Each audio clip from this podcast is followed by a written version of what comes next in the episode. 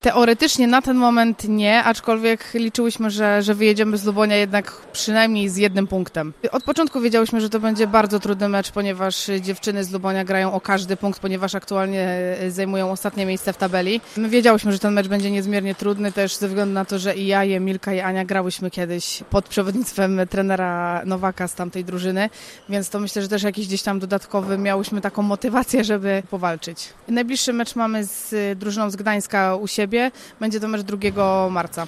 Poprzedni mecz dość wysoko przegrałyśmy, z tego co bodajże 8-2, więc to będzie bardzo trudny mecz. Ale liczymy, że u nas na naszej hali będzie dużo emocji i myślę, że może ten remis być może nawet wygrana, bo we własnej hali dużo, dużo łatwiej się gra.